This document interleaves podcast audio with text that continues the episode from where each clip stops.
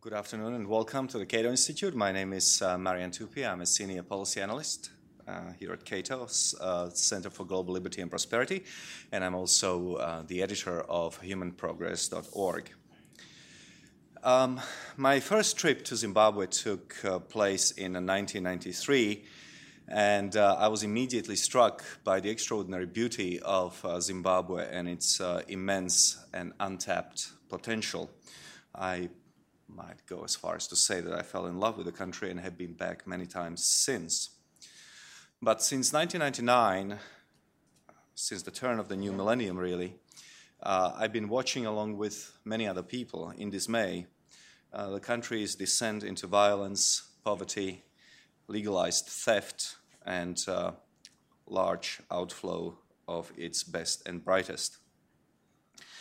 At Cato, we have tried to be involved with the Zimbabwean uh, struggle for independence uh, for some uh, 10 years.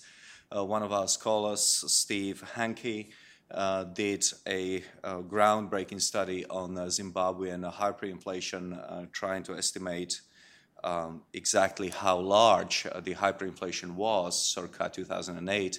According to his estimate, uh, it amounted to 89.7 sextillion percent per annum. We've also hosted uh, Morgan Tsvangirai uh, back in uh, 2008, 2009, uh, after he became uh, Prime Minister of Zimbabwe at a time when optimism seemed warranted. Unfortunately, Zimbabwe continues uh, to suffer under under a rule of under a 36 year rule of a 92 year old uh, dictator, Robert Mugabe. On the upside, uh, over the years, I have made uh, many Zimbabwean friends, uh, including David Coltart, who is a uh, senator for the Movement for Democratic Change, the main opposition party in the country. He's been a human rights lawyer in Zimbabwe since returning to that country in 1983 from South Africa. He was first elected to represent Bulawayo South in the House of Assembly constituency in uh, June 2000 and was re elected in March 2005. In March 2008, um, he was elected as senator to represent the Khumalo senatorial constituency in Bulawayo. And in uh, February of 2009, he was sworn as Minister of Education, Sports, Arts, and Culture. Um, he has uh, seen a lot of good and a lot of bad over the last three decades and put many of his observations in his book. The Struggle Continues 50 Years of Tyranny in Zimbabwe, uh, a book which is available for sale outside. And uh, I'm very much looking forward to his comments, which will be followed by um, comments by Ambassador Mark Bellamy. But with that, and before I introduce uh, Mark, uh, let me ask uh, David Coltart to uh, give us his comments uh, on his book and on what is happening in Zimbabwe. Welcome, David.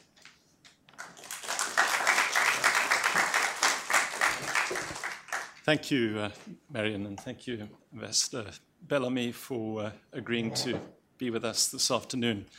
Uh, this is the second time I've spoken at Cato. The last time was quite a few years ago, certainly before I went into government, but uh, I greatly appreciate the opportunity provided to me by Cato to, uh, to hold this event this afternoon.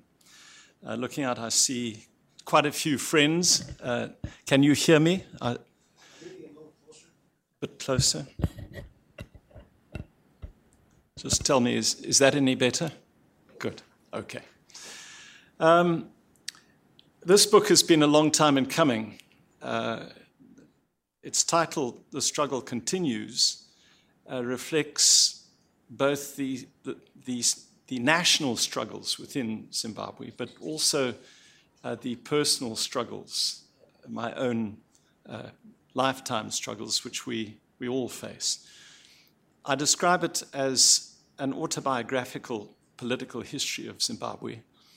And although the subtitle, 50 Years of Ty- Tyranny, would appear to suggest that it only deals with the last 50 years. It, it does, in fact, go back some 60 years uh, to the 1950s, to the times of the uh, federation of the then Rhodesias and Nyasaland. Uh, I go back 60 years, mainly, of course, because that was when I was born in, in the 1950s, but also because my own belief is that the Federation, certainly under the rule of then Prime Minister Garfield Todd, offered the country a way forward. Uh, the country at that time was charting a very different path uh, to that being charted by the apartheid nationalist government in South Africa. Uh, but sadly, soon after I was born, in February 1958, Garfield Todd um, was dismissed by his own cabinet. And although he was replaced by a relatively moderate man, uh, the country started its uh, track downwards. And the 50 years of tyranny relates to the unilateral declaration of independence on the 11th of November 1965 uh, by Ian Smith and the Rhodesian Front Party. And the, the 50th anniversary of that unilateral declaration was, of course, celebrated last November at the time when the book uh, was taken to the publishers, and that's why we put in 50 years of tyranny. I've been challenged, and I've been delighted to have been challenged by, by both ends of the political spectrum uh, regarding that subtitle. Uh, ZANU PF uh, have objected to, to me describing the last 36 years of their rule as a tyranny. And uh, former members of the Rhodesian Front and supporters of Ian Smith's government objected to me calling his period of rule between 1965 and 1980 as a tyranny. But uh, my intent in the book is, is to show that, in fact, both uh, governments are characterized by tyranny. Both governments have employed arbitrary, oppressive rule uh, to secure power and, and to maintain power. One of the dominant themes in the book uh, is to demonstrate how the forces of extremism have subverted the potential of, of Zimbabwe. Uh, my belief is that although, of course, in the 1950s, uh, under federation and even under a relatively uh, moderate ruler like Garfield Todd, the black uh, majority of Zimbabwe suffered great indignities under racial discrimination. At least under his regime, a new path was being charted, uh, which ultimately, had he been allowed to pursue that path, I believe would have ushered in far more democratic and moderate order. But that was subverted. Uh, unfortunately, there were, of course, major other political events at play, in particular the collapse of Belgian ru- rule in the Congo, uh, which frightened a lot of, of white Rhodesians and pushed them to, to the right. And of course, the rhetoric of nationalist movements contributed to that as well. Tragically, uh, that polarization of our society, which took place in the 1960s, resulted in a war. A dreadful war, Zimbabwe's own Vietnam, uh, fought with all the tenacity uh, that Vietnam was uh, fought on. Uh, just a few weeks ago, I, I um, paid my respects at the Vietnam uh, Memorial here. And it, it is always, I, I, make a point of going to it, just as I went to uh, the 9 11 memorial to see the, the names. I think it's the most poignant, your two most poignant uh, memorials, because they, they are a stark reminder of the cost of um, certainly the Vietnam War and the, the act of terrorism on, at 9 11. So often, war is projected in the minds of, of people as something glorious. Uh, but certainly, my own experience of war is something far different. And unfortunately, Zimbabwe has been affected by the war which was waged in our country as a result of this polarization, as a result of this extremism, as a result of people who are not prepared to negotiate and moderate a political solution.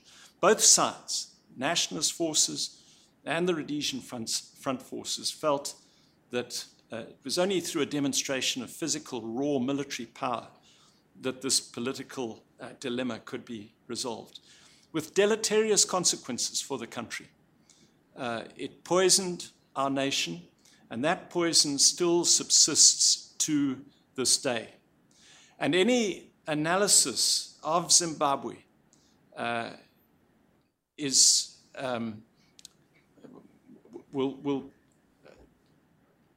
uh, any analysis of, of Zimbabwe without taking into account the effects of, of that war will not be complete.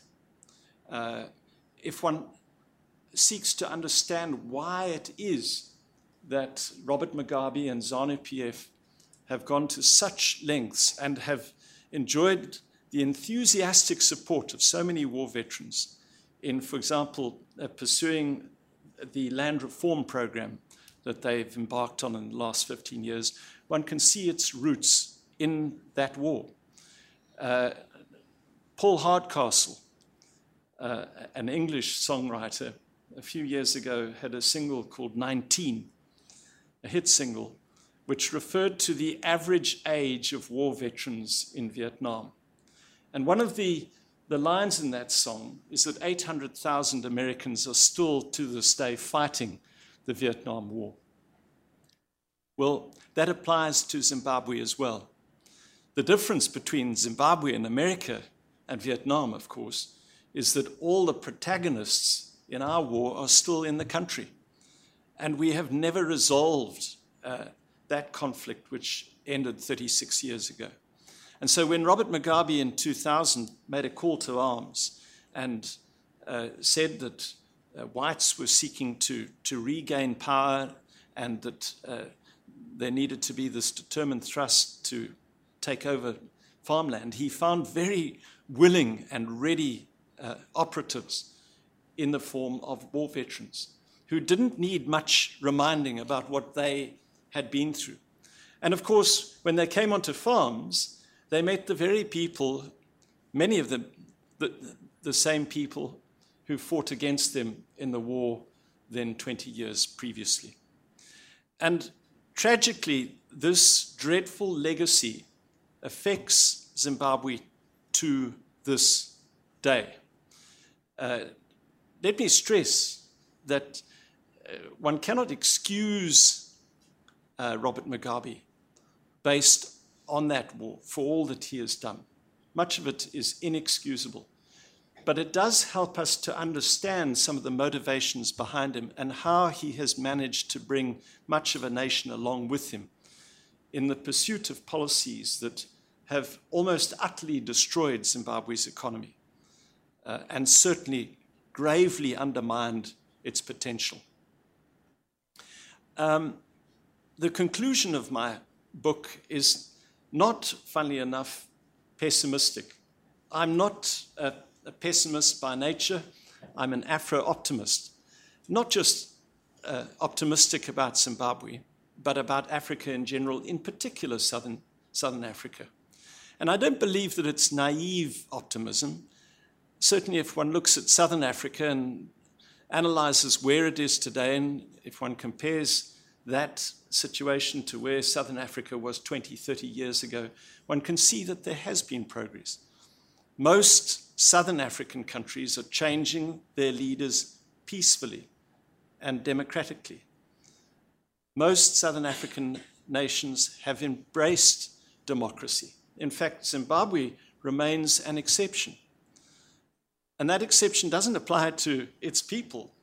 Uh, the Zimbabwean electorate, Zimbabwe people, have consistently, over the last certainly uh, 16 years, sought to change their leadership peacefully through the ballot. That has been denied them. Does that mean that Zimbabwe is a write off, that it will become a failed state? I don't believe it so.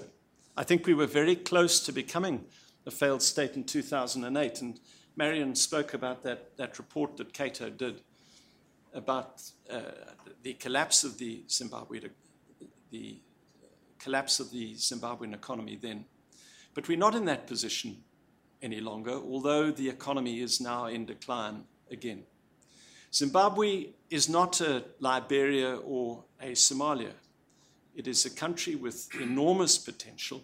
In fact, it's got virtually every ingredient necessary to become a successful modern nation state, save for one critical in- ingredient, and that is democracy.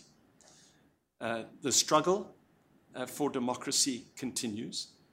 Uh, and I believe that through the perseverance of very brave colleagues of mine who are documented in this book, ultimately we will achieve that goal. But we cannot do it alone. We need the support of the international community to encourage Mugabe and ZANU PF to allow these democratic processes to take place. And we need the international community as well to be focused on our neighbors, to encourage them to do the right thing.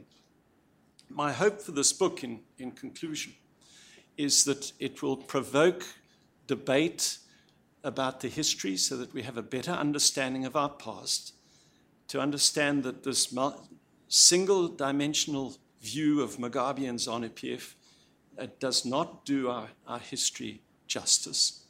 And I hope that um, its very strong message, the need for us to resolve our problems using non-violent democratic means, uh, will uh, be carried through and respected.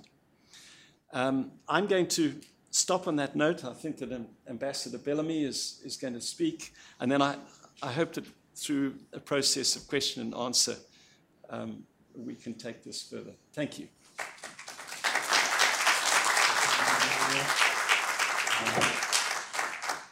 Thank you very much. Mark Bellamy is a, a former career uh, Foreign Service officer and ambassador with extensive experience in uh, African affairs. His first African posting was in Harare in 1985.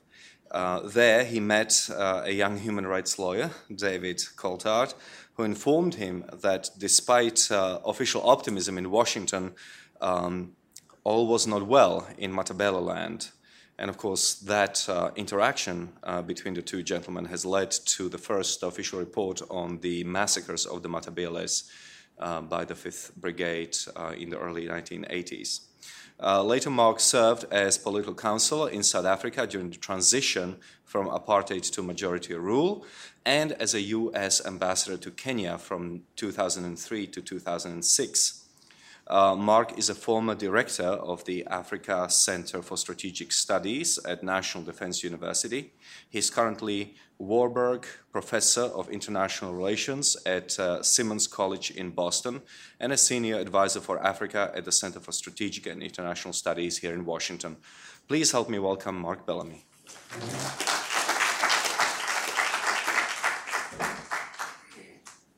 Uh, thank you. Thank you very much, Martin, and thanks very much also to the Cato Institute for organizing this book forum uh, this afternoon. Uh, I'm very honored to be here today uh, alongside uh, David Coltart. As Martin said, I, um, I first met David some 31 years ago uh, in Bulawayo.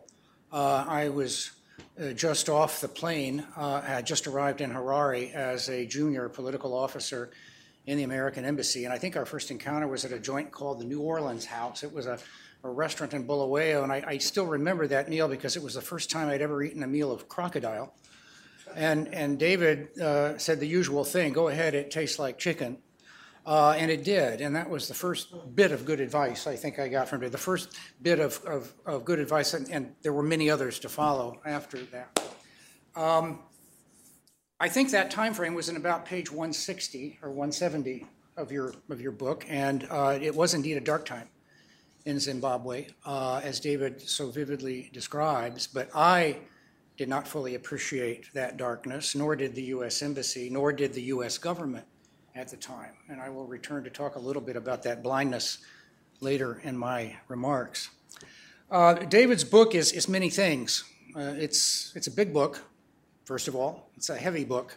Uh, I dove into this and found myself engrossed for uh, long periods of time uh, in the narrative uh, that unfolds. And I think that anybody here who has spent time in Zimbabwe, followed Zimbabwe, studied Zimbabwe's trajectory over the past several decades would have the same reaction to it.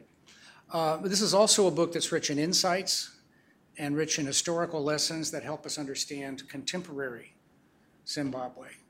Uh, and it is also a cautionary tale. It's a cautionary tale with relevance beyond Zimbabwe. Anyone who is concerned about the authoritarian drift of um, politics around the world today is, or is concerned about the rollback of democratic values in places like Africa would, would do well to study, the, study Robert Mugabe's practice of this dark art. Uh, and David's book provides a very, very interesting illustration of the master tyrant uh, at work, uh, still at work, I should say, at age 91. David's book is an exercise in truth telling. It's about bearing witness, establishing an historical record, um, and claiming facts and putting them into context. It's not about assigning blame. Although it's pretty clear over and over again who the culpable parties are, uh, David also makes the very good point that it is often very difficult to precisely fix responsibility for murders and disappearances and massacres and mass atrocities, of which there have been far too many in Zimbabwe over the past 50 years. When justice is not available, we realize in reading David's book, it becomes critical for us to at least fix terrible events in our collective memory as real, as undeniable, and as something that we have to continue to reckon with. This is also a deeply personal book. Uh, it's written with modesty and, and a great deal of humility. David has lived an extraordinary life in extraordinary times. It's easy to describe him uh, as a hero. He did not mention in his opening remarks the five different, four different attempts on his life over the past, over the past 10 years. Um, but that's not the book that he writes. Uh, he writes about his doubts, about misgivings, about uncertainties, about miscalculations, and all of that makes his achievements uh, even more remarkable. I frequently found myself asking what was the motivation that caused him to run so many risks seeking justice in Zimbabwe. It certainly wasn't fame, it wasn't ambition, and it wasn't making money, it wasn't wealth. The most I could decide that it was a moral duty David may have another word to describe it, another explanation for it. Uh, but it was a calling, I believe, of some kind. Uh, I wanted to talk a little bit about several themes in David's book that, that really stood out for me. The first of these was ZANU PF's use of terror as an instrument of power. Terror was central to ZANU PF's uh, strategy as an insurgent organization, as a liberation movement. But it was also critical to its later consolidation of power as the ruling party, its crushing of domestic political opponents, and its creation of a de facto one party state. Much can be said about ZANU's use of terror, that it was decisive in keeping an increasingly discredited ruling party in power for more than 30 years is undeniable. The rule of law was one of the few defenses Zimbabweans had against this terror, and it was a shaky defense at best. David and his colleagues used every legal avenue available to blunt ZANU PF onslaughts. And in a legal system that had not yet been completely corrupted by ZANU PF, they won victories. They won a number of important victories. But the erosion of the rule of law was unstoppable I would say after 2000. David may have a different date, but it was interesting that there are a number of points in the book where David worries that the rule of law has in fact disappeared altogether in Zimbabwe. Interestingly, David notes that this erosion began much earlier, uh, when white governments actually curtailed civil liberties through a series of emergency laws passed prior to independence. Those same restrictive laws were enthusiastically then embraced and applied by ZANU-PF when it came to power. David notes the historic blunder of Ian Smith and his supporters at Lancaster House in 1980 uh, when they insisted that certain white privileges be inserted into the new Constitution, but did little to ensure that the new Constitution contained basic safeguards of the rights of all Zimbabweans. Another important theme in David's book is the reminder that disregard for human rights is really the canary in the coal mine when it comes to detecting threats to democracy. White Zimbabweans surrendered their civil liberties to the Smith regime in the 1960s and 70s, and they never got them back. The international community largely overlooked mass atrocities in Zimbabwe in the 1980s. That sent a message of indifference to ZANU-PF. David warned in the 1990s that the continuing rollback of the rule of law threatens Zimbabwe's economy and future democratic prospects. He was proved right a few years later when Mugabe unleashed the full force of the ruling party in the state on the movement for democratic change. Finally, and this is sort of my closing point here, um, David's book reminded me of the role international actors have played in Zimbabwe's modern history. The idea that somehow there was nothing the international community could do to end or at least moderate Mugabe's violent and corrupt rule just doesn't stand up when looked at historically. Ian Smith was as stubborn a leader as Robert Mugabe ever was. Yet when South African Prime Minister John Vorster pulled the plug on Rhodesia Smith knew it was game over. He knew then that he couldn't hold out for very long, much less the thousand years he'd promised his white supporters. Robert Mugabe had never seen a compromise he couldn't say no to until he got to the Lancaster House talks in 1980 and was finally told by then Zambian President Kenneth Kaunda and Mozambican leader Samora Machel comrade, here's the deal, you will sign it. And he did. That kind of international pressure profoundly shaped Zimbabwe's future and for the, and for the better. Since then, unfortunately, the international community has mostly failed Zimbabwe. I was a small part of that failure in the mid 1980s when the US government did not fully appreciate the extent of atrocities that had occurred in Matabeleland, in which David and his colleagues later so capably, so bravely cataloged. The truth is, we didn't really want to know. We wanted to celebrate Zimbabwe's transition to independence. We wanted to extol its great economic potential. We wanted to hold Zimbabwe up as a counterexample to apartheid South Africa. Looking back, I realize now that we were also happy overall at the state of race relations then in Zimbabwe, at the fact that white Zimbabweans, those that had stayed, were for the most part loyal, were doing well, and were providing the capital and know how that Zimbabwe needed to develop. And if white farmers were being killed by so called dissidents in Matabeleland, dissidents sponsored by the South African Security Services, then perhaps harsh actions taken by the Mugabe government had some justification. We were not mindful then of the canary in the coal mine. The real international failure in Zimbabwe is more recent, however. David alludes to it, but I would be even more blunt. By 2002, it was clear that a majority of Zimbabweans wanted change. They had voted for it, they had risked their lives for it.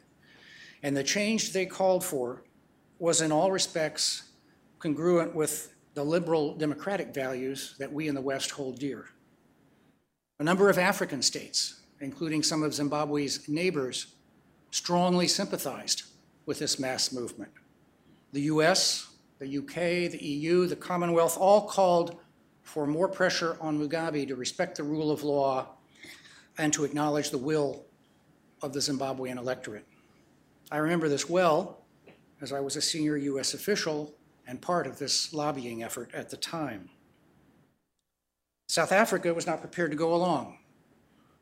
It preferred a tactic of quiet diplomacy. Intentionally or unintentionally, this gave Mugabe the protection he needed to continue business as usual. The opportunity to press for peaceful change was missed in 2002, and it was missed repeatedly thereafter as Western powers continued to press for action on Zimbabwe and South Africa resisted. There is no doubt whatsoever that at several junctures after 2002, the right South African moves could have galvanized international support to end the violent stalemate in Zimbabwe. It was never that difficult. A free and fair election under strict international supervision was all that was needed. Zimbabwe's tragedy is that that never happened. I should add that this is my thesis. This is not the argument that David makes in his book. This is a little bit my overlay. I don't know whether David agrees with my my analysis here. If he does, he's probably far too democratic to put it, too diplomatic to put it in the same in the same terms. David's book is a, is a, is a tale of, of tragedy and woe, but it also conveys hope. It relates the incredible decency, courage, and perseverance of so many ordinary Zimbabweans that the nation, that the Zimbabwean nation, could have survived the political and economic ordeals it has gone through over these past two or three decades is itself an indicator of hope. It may not be easy to see the way forward in Zimbabwe. Perhaps we'll talk a little bit uh, about that.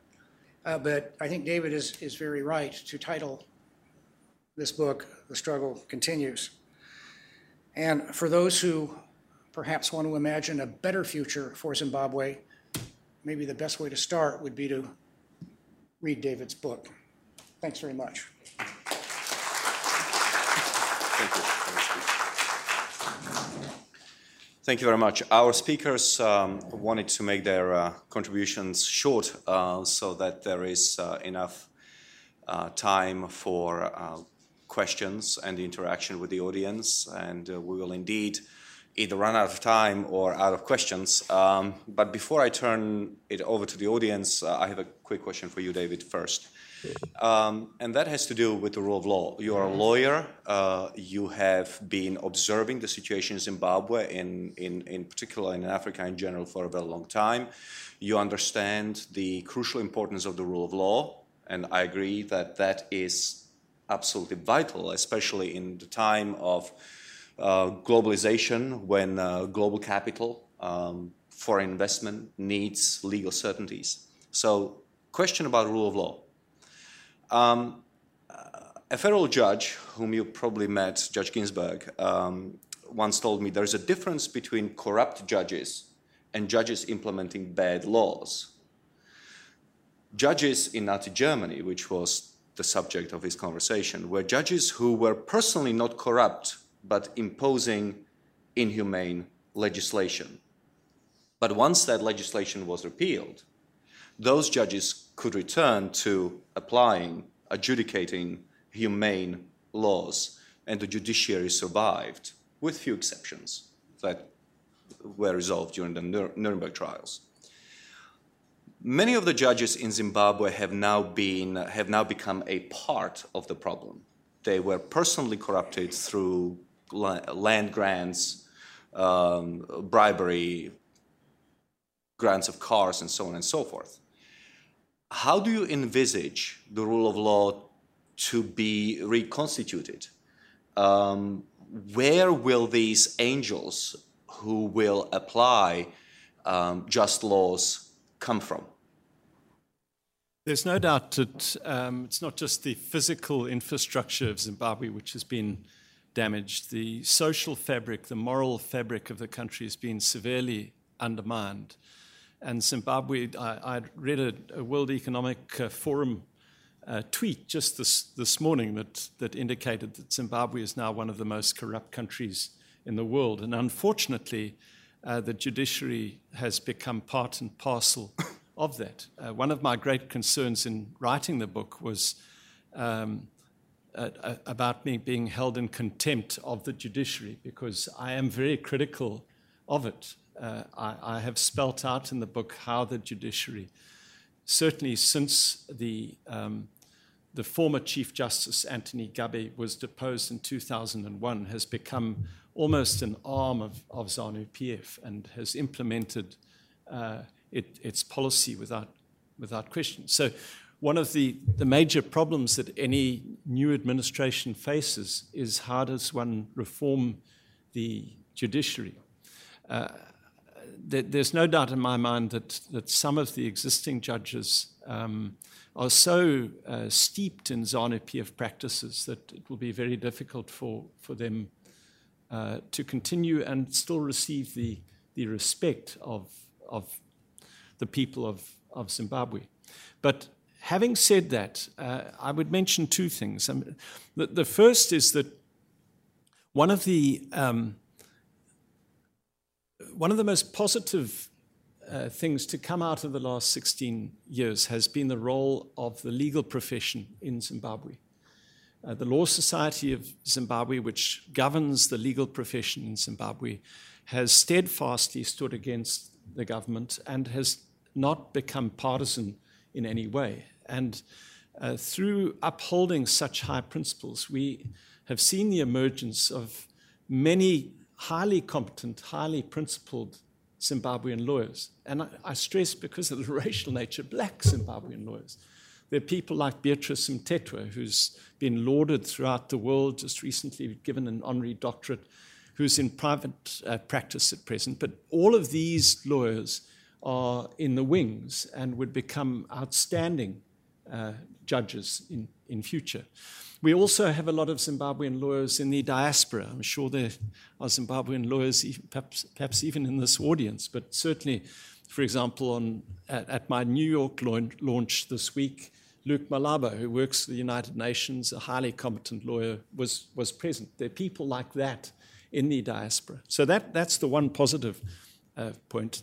The other is that a very interesting thing is taking place within the judiciary, even now, even before the political transition takes place. As many of you will know, in 2013, and perhaps the most important uh, success of the inclusive government was to uh, agree on a new constitution. A new constitution, which, although seriously flawed in some respects, is basically a, a vast improvement on the old law uh, with very important rights contained in its Bill of Rights. And in the, uh, perhaps because of political jitters brought about by the upheaval within the country and the divisions within ZANU PF, we've started to see some judges who formerly towed the ZANU PF line uh, 100%. Uh, some of these judges ha- have now started implementing uh, certain progressive features of this new constitution. Uh, and so, even within the existing judiciary, uh, I, I, see a growing number of judges who have decided they can see the writing is on the wall and they, they would like to do the, the right thing. So, in conclusion, it's a, it's a huge problem, but it's not insurmountable. All right, glad to hear that. All right, we'll open it to Q&A. Uh, please wait until the mic gets to you if you would please tell us who you are uh, and who your paymaster is, and uh, kindly form your question as a question, which is to say, please try to stay away from statements and just ask a question. That way, we get through many more of them, um, and uh, also address the question to a specific person. Yes, sir.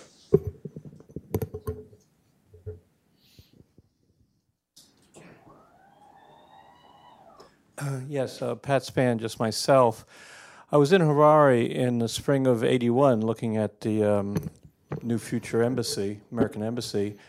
And I, I just want to say real quick, the uh, I went to a steakhouse up on the hilltops over there, and I still remember it as being the best filet mignon I've ever had in my life. Of course, that was in 1981. It probably long gone by now.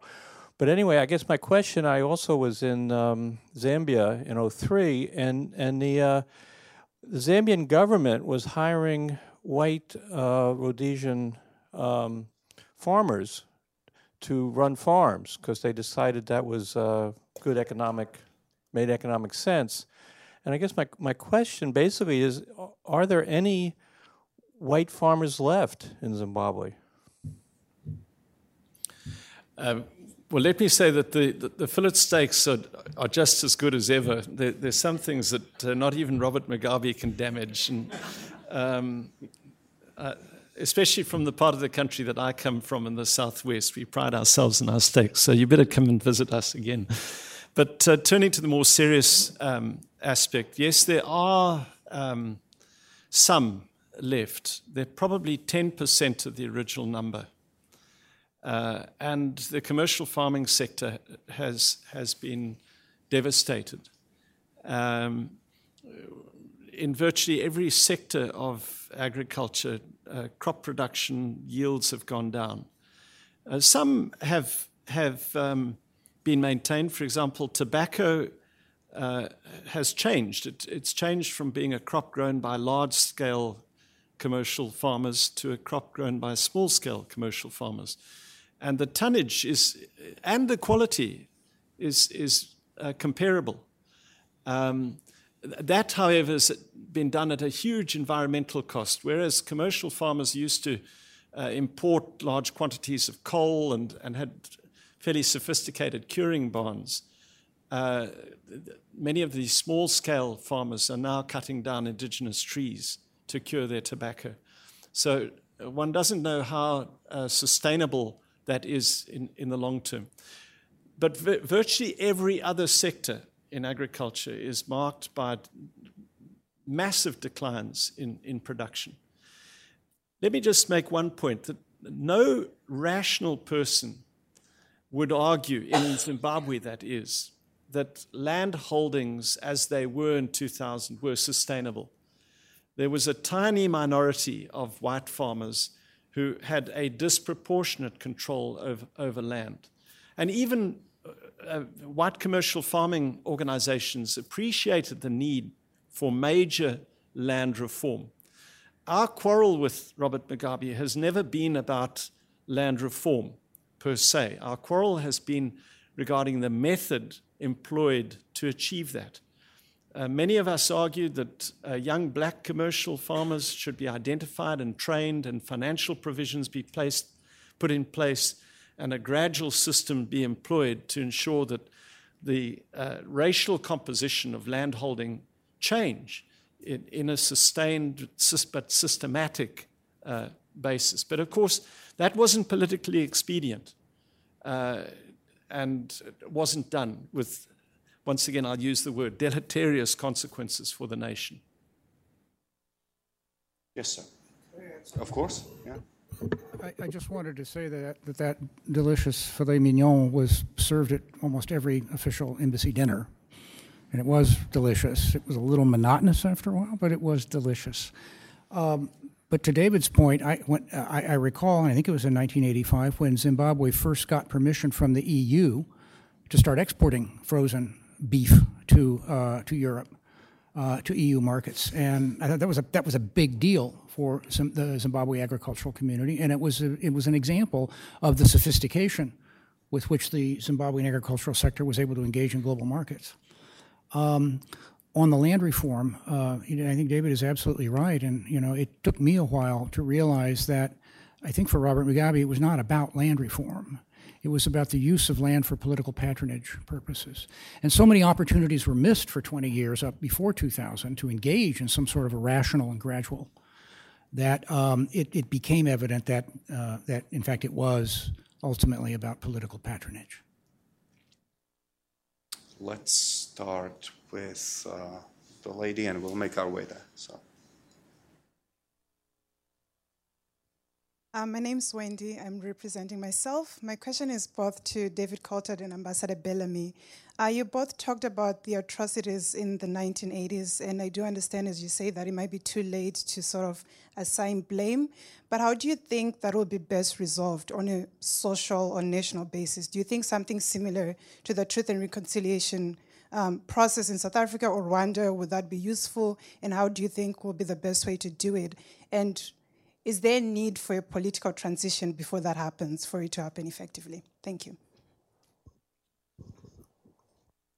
Thank you. That's uh, a very important question for the country going forward. Um,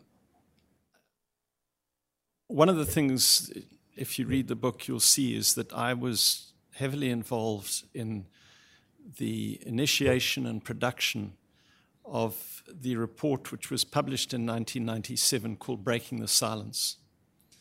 Uh, it was released by the Catholic Commission for Justice and Peace and the Legal Resources Foundation. And one of the things that surprised me when we spoke to victims in the preparation of that report was that w- what they desired uh, didn't match what I expected them to say. I expected many victims at the time to say that they wanted uh, justice to be the focus, that they wanted people tried for war crimes and the like.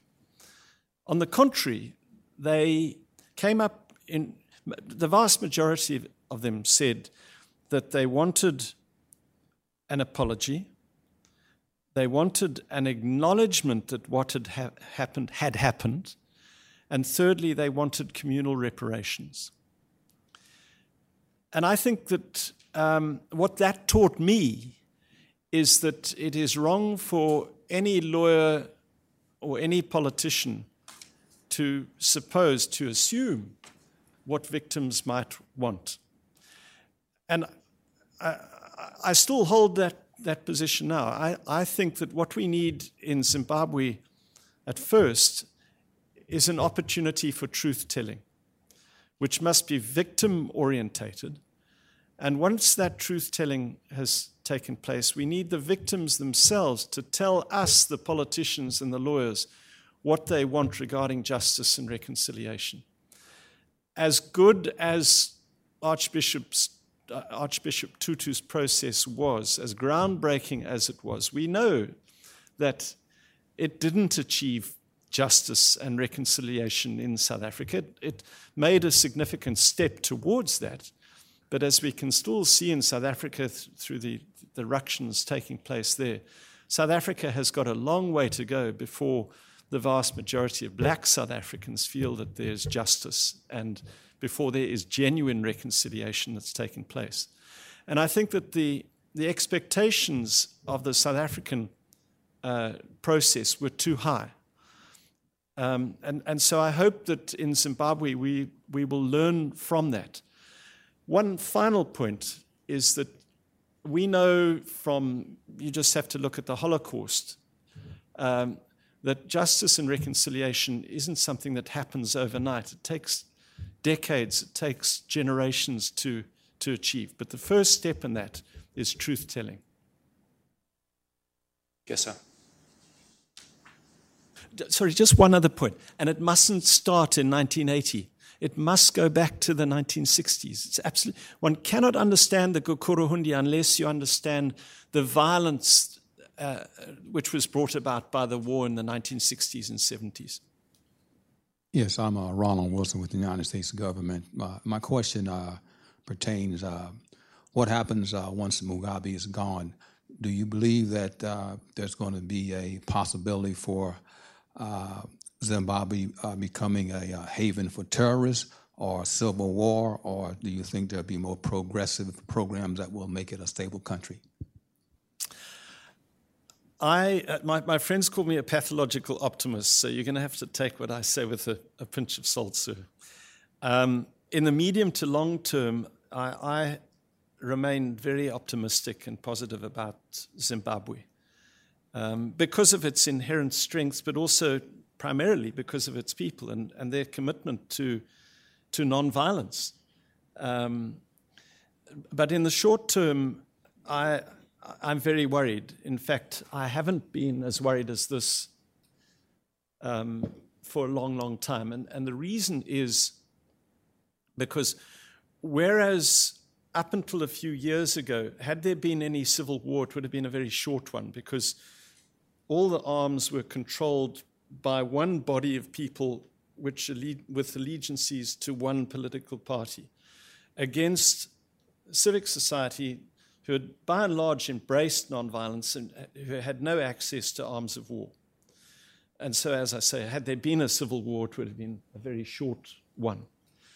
However, um, since uh, 2014, Robert Mugabe's party, ZANU PF, has started to fracture. And uh, in the last three years, we've seen the emergence of three very clear factions within ZANU PF, or at the very least, amongst people who formerly owed their allegiance to, to ZANU PF, namely the uh, Joyce Mujuru faction, secondly, the faction which owes its allegiance to um, Emmerson Mnangagwa, the current vice president, and a third faction which is uh, commonly known as the G40 or Generation 40 faction, which appears to owe its allegiances to uh, Robert Mugabe's wife. Now, those factions aren't just comprised of politicians.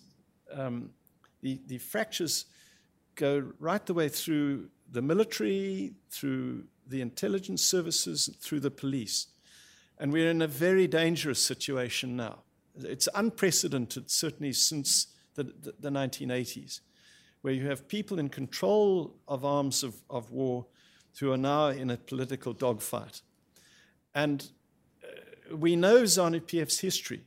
Uh, we, we know their bias towards the use of, of violence. And I fear that uh, these factions could um, uh, start using violence to, to resolve their political uh, battle. Um, I don't think that that would spread to the rest of the country, um, but of course, people get killed in, in crossfire. As regards your question regarding terrorism, one of the anomalies of Zimbabwe uh, is, is that uh, for all its bad press in the international community, it is, in fact, one of the safest places in the world. It's a great irony. Um, possibly because our economy has collapsed, all the criminals have gone to South Africa because they've nothing to steal. Um, but um, possibly because Mugabe is viewed as a tyrant, uh, ISIS and other terrorist organizations have not uh, seen, seen it as a place that they can operate from. But the fact is that unlike a country like Kenya, there's a minimal terrorist threat within the country. And I, I, think, certainly in the short to medium term, that will continue. And, and for all my criticisms of Robert Mugabe and ZANU PF, um, he, he hasn't ever flirted with extremist terrorist organizations in the last 20 years. There's no inclination amongst ZANU PF to do so. I'm sure your intelligence services can confirm that, but that, that is certainly my impression. Um, no, I, I, I, completely agree with David's analysis. I think the Zimbabwe is in a very, um, at sort of a precarious juncture now. Uh, Robert Mugabe has not arranged for any clear uh, succession. Uh, you know, we've been asking for 20 years, when is he going to leave? When is he going to leave? And, you know, we've heard many, many reports of his ill health and so forth. He's 91. I mean, he is he is going to be leaving at some point. Uh, we, we don't know we don't know when that will be. But as long as there's no clear route of succession, it will spell danger for Zimbabwe. And as David said, now there are rival groups that are armed, and that wasn't the case. It was never the case before.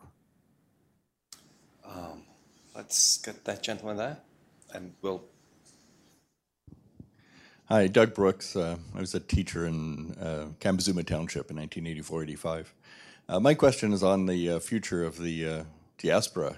Uh, lot, so many of the best and brightest have left Zimbabwe and gone to South Africa and other countries. What can they do? what they sh- what should they be doing at this point to sort of prepare Zimbabwe for the future? There's no doubt that one of the, the worst blows that Zimbabwe has suffered has been the exodus of many of its brightest people. Um, go into any business in South Africa, you'll see some of our best accountants and economists and bankers and, and the like. and it applies to virtually every single profession, um, with very grave consequences for, for Zimbabwe. Um, we need th- those people back. Sadly, with the length of time the struggle has taken, many people have put down roots elsewhere and, and now are not in a position to come back to the country. Uh, the task of any new government must be to uh, employ policies which attract those people back. back. But to answer your question, what can be done? What can they do? Um, I think the most important thing is for them to keep themselves informed. That might sound self-serving, saying read my book, but um, but but no. Generally, um, I, I think that Zimbabweans need to read as much as they can, keep in contact with organizations. And I think there are ways in which they can use their financial uh, clout and, and also the acumen that they've uh, um, developed, received in countries like America, uh, America to, to help institutions in Zimbabwe. I, for example, let me put my education hat on, for example. It's, it's critically important that we keep certain important cores of Zimbabwean society going. The, the great tragedy of 2008, for example, is that the education sector almost collapsed. And I think that there are some strategic investments that Zimbabweans can make, particularly in the education sector. If we don't keep the education sector going, it's going to be very difficult to rebuild the economy when political change comes. And that can be done in a very practical way. There are many uh, uh, worthy charities and other organizations that pay for school fees, invest in schools. And I, I would encourage Zimbabweans in the diaspora, if they do nothing else, think about where they went to school and they should be encouraged to try and channel money and other resources in, into those schools to keep them going. Right. Um, gentleman over there, we'll then get back to you. Hello, um, David Smith of the Guardian uh, newspaper in the UK. Um, just on Zimbabwe's relations with the US, um, do you think there has always been a potential danger that the more the US uh, tries to influence change or is seen as interfering, that the more that gives ammunition to ZANU PF to say this is uh, Western meddling, Western imperialism. Um, Ambassador Bellamy, was that a, a difficult tightrope to walk? And, and, and, and Mr. Coltart, I mean, how, how does one square that circle um, going forward? Is there a danger that the more the West tries to help, actually, the more counterproductive it will be? I'm often described by ZANU PF as, um, uh, well, let, let, let, me move away from myself. Morgan Tsvangirai is often described as a puppet of, of the West, particular of, of Britain. I'm not sure that I've been described as a puppet, but um, certainly I, have been described as an agent. Um, I've enjoyed very good relations with both the, the, British government and people like Ambassador Bellamy for, for many, many years. But the irony, to use that word again, is that I've often been deeply frustrated by uh, Western governments uh, who generally haven't listened to us. In my book, I describe um, uh, meetings I had in the State Department here in, in Washington in in 1992 when the World Bank was first starting to pour money into Zimbabwe. And it was deeply frustrating for me at, at that time that there, was, there were very few conditions attached to, to that aid. At the time, I argued that a condition of the aid should be the opening up of our media, of, of newspapers and, and television statements. And we were just disregarded then.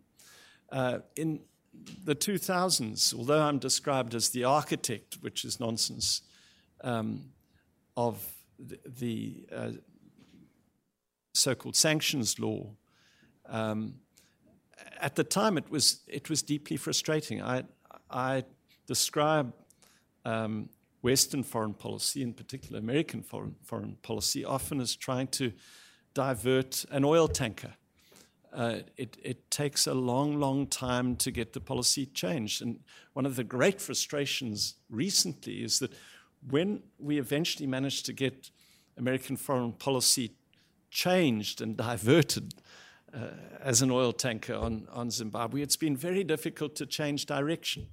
Um, since 2010, I've believed that sanctions, for example, were beyond this, their sell by date uh, and actually were damaging the, the, the process of, of reform. And I've spoken uh, vehemently in the State Department on uh, hard talk on the BBC that they, they should be ended. Uh, not because I believe that uh, things have changed greatly within the country, but I've argued that, ironically, they are used to great effect by ZANU PF. Uh, everything from potholes to poor health de- delivery now is, is blamed on targeted sanctions. And that, that excuse should be removed from ZANU PF. But we have not uh, been listened to, as Ambassador Bellamy spoke as well.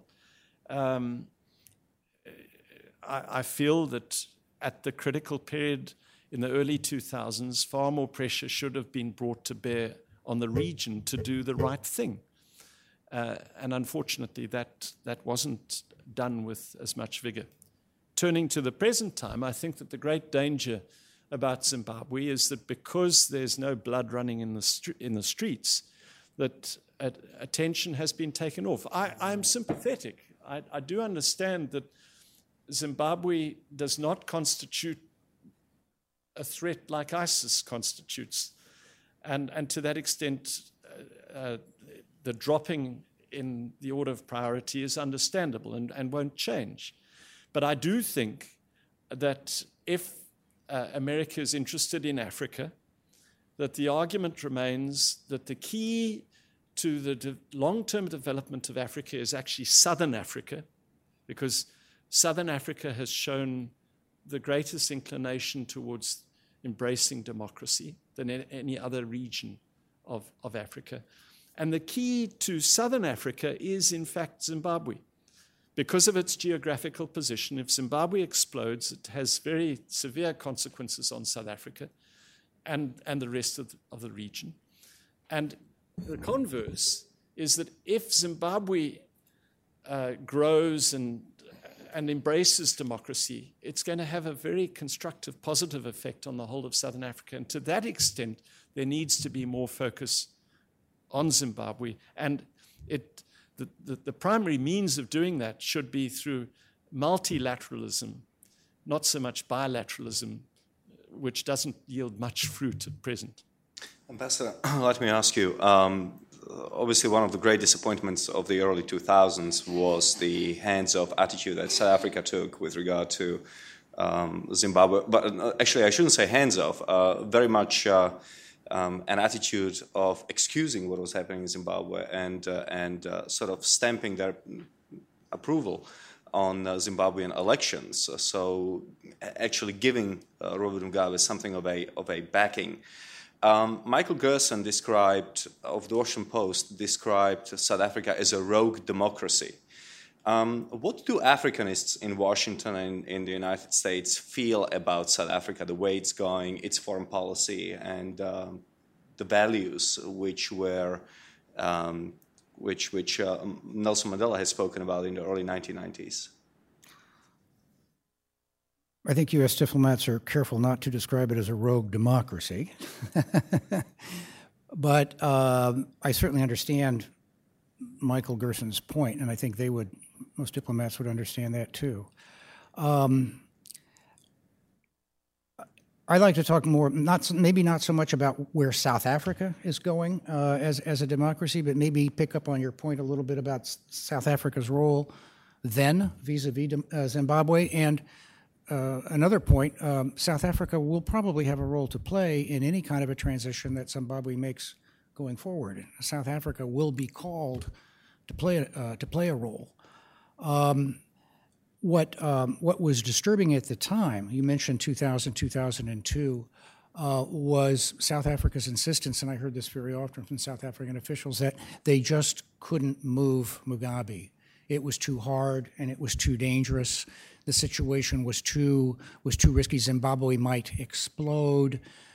Well, you know, South Africa already had nearly 3 million Zimbabwean refugees camped alongside roads and in informal settlements inside South Africa. Uh, it was hard at the time to envision how much worse does the situation have to get. Uh, we had many debates within the U.S. government about why South Africa was taking this position. Why was the Thabo government seemingly extending a lifeline to, uh, to Robert Mugabe? And I don't know that we ever came, I mean, I have my own views, but I don't think we ever came to a conclusion as to why that was. What we did know was that as long as South Africa had in effect thrown an arm around Mugabe's shoulder, it became extremely difficult for the US, the UK, and others to work with states in the region. SADC, the Botswanas, the Zambias, the Mozambiques, the Malawis, the others who did want to bring more pressure on Mugabe. And when you couldn't get any kind of an Africa quorum together to call for respect for the rule of law and change in Zimbabwe, then it was going to be impossible to move the AU and even harder to move the UN. And what happened in 2002 and 2003 is that Robert Mugabe was very, very capably exploited the pressure he was getting from the US and the UK as you know, the, the, the, the, the machinations of the neo-imperialists of the ex-colonial powers and of the West and it was a very effective propaganda, a very effective propaganda line. Can I just chip in on, on that? I, I would, I, I greatly admire Michael Gerson, let me say that up front, but I, I would disagree with his description of South Africa. I think that uh, President Zuma has badly damaged the South African brand as an individual. But I think that South African democracy is, is alive and well. There's no doubt it's a process and it's been undermined by this presidency. But one has to look just recently, just a few weeks ago, um, the South African Constitutional Court delivered this landmark judgment uh, criticizing President uh, Zuma and, and the, the, use of state funds in the construction of, of his uh, home. And there, there are many other evidences, I think, of South African democracy actually being on track. It's by no means perfect. Um, the challenge for the ANC is going to be to elect a competent president to replace President Zuma and, and get that democracy firmly back on track. Thank you. The lady, and then we'll move over to the right.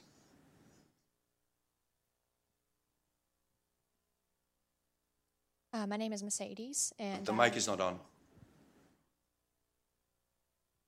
Can you hear me? Yep. Okay. My name is Mercedes, and I'm here representing myself. Uh, my question is more about uh, the elections coming up in uh, 2018 and kind of moving forward with uh, Zimbabwe. Uh, you touched on this a little bit, but my question is more with countries less than desirable leaders. oftentimes, you'll see these countries that take generations to actually achieve a transparent uh, democratic leader. And my question is um, with Mugabe being 94 near the next election, he may be met by another fate before the election comes. And with Morgan uh, Tsvangirai, uh, do you think Morgan is more of a uh, leader that Zimbabwe needs right now versus an ideal leader? And with that, do you see any emerging leaders uh, that are showing any promise in Zimbabwe in the future? Uh, so, kind of just your analysis of what the uh, next election looks like. The the current political environment is is marked by divisions within ZANU PF, but also very serious divisions within the opposition. And if the Zimbabwean opposition doesn't get its act together, it may well usher in a further period of ZANU PF rule under one of the, the one of their factions. Uh, the, the, the position of opposition politics has actually deteriorated in, in the last few few years. We we now have seven or eight um, political parties in in opposition. The MDC itself has split, and virtually every significant leader within the MDC now runs their own party, uh, also called the MDC or something similar. Uh, the fact remains that there can only be one presidential candidate who, who wins. Uh, and so the, the greatest political challenge um, facing Zimbabweans today isn't, in fact, what's happening within ZANU PF, it's what's happening within the opposition. Um, we have this preoccupation with personality. The final chapter of my book deals with this. I, I speak about the culture of personality which has developed in, in the country. I use the expression that Cecil John Rhodes begat Ian Smith, and Ian Smith begat Robert Mugabe. And Robert Mugabe almost begat Morgan Tsvangirai, may still do so. And we have this preoccupation with personality. And I know it's a feature of politics the world over. You just look at um, some of your own candidates in America, you know, aspiring to be elected, um, who don't focus so much on policy but their own personalities. Um, but we do have a terrible preoccupation with personality. And when you look at the opposition, you try to get them to distinguish themselves on policy, they can't generally. They all believe in democracy and make the same platitudes. Um, so at present, I come back, it's a similar um, perspective on the gentleman's question there. In the short term, I'm, I'm very pessimistic. You've got a divided ZANU PF and you've got a divided opposition. That there is a political vacuum. To to come to the nub of your question regarding Morgan Tsvangirai, I, I respect Morgan Tsvangirai a great deal. He, he is an exceptionally courageous person. I have no doubt that he is committed to, um, to democracy, to bringing about democracy in, in the country. But unfortunately, under his tenure in the last 16 years, the opposition has not consolidated, it has fragmented. And he does not enjoy the support of very significant players. And so I'm not sure that he is the person who can unite these people. And, and quite frankly, without some form of coalition, we are going to divide the opposition vote and usher this period, further period of ZANU PF rule. So we need uh, leaders who are either going to change their existing attitude to others, and that could be Morgan Tsvangirai, but he's going to have to change his approach to people like Tendai Biti and Joyce Mujuru and others and bring them into his own tent. Or we'll need a, a new political leader who has the ability to, to unite these disparate forces. Gentleman over there in the back.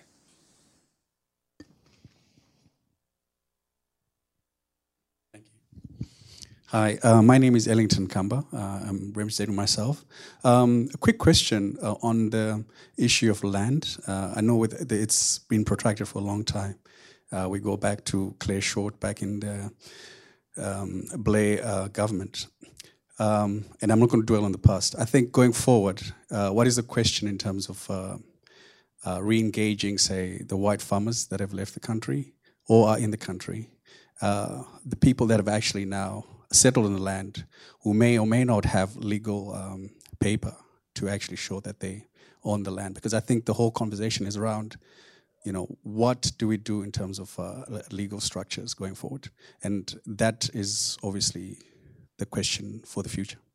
It's very appropriate that you've asked that question in the Cato Institute because this is an issue that the Cato Institute uh, holds very dearly. Um, I think going forward, the issue should no longer be about race. Um, one of ZANU PF's cries has been that the land reform program is irreversible. And in, in one sense, it is.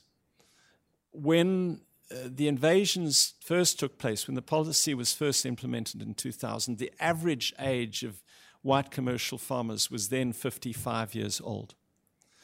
The vast majority of white commercial farmers can't go back, even if they wanted to, to farm now, even if their, their farms were handed back to them. They're too old and they do not have the finances required. So, to that extent, it is irreversible. Um, and we can, I hope, take race out of it. One of the, the, the, major problems that I have with the Constitution is that it still has race, racially discriminatory clauses in, which are unnecessary. In my view, going forward, the key issue is tenure. That's what we, we have to debate as a nation. Uh, ZANU PF is not prepared to, to tackle the issue of tenure. And I know this from being in cabinet, and I, I, I write about it in the book. In, uh, uh, during the tenure of the, the inclusive government, we said that we needed to develop new policies to, to give title to landholders, irrespective of their, their race, uh, so that they could use their land as collateral with banks. The most that ZANU PF has been prepared to give our so called 99 year leases, but which are in reality three month leases because they can be cancelled at the whim of the minister. That does not constitute adequate tenure, adequate title, in, in my view.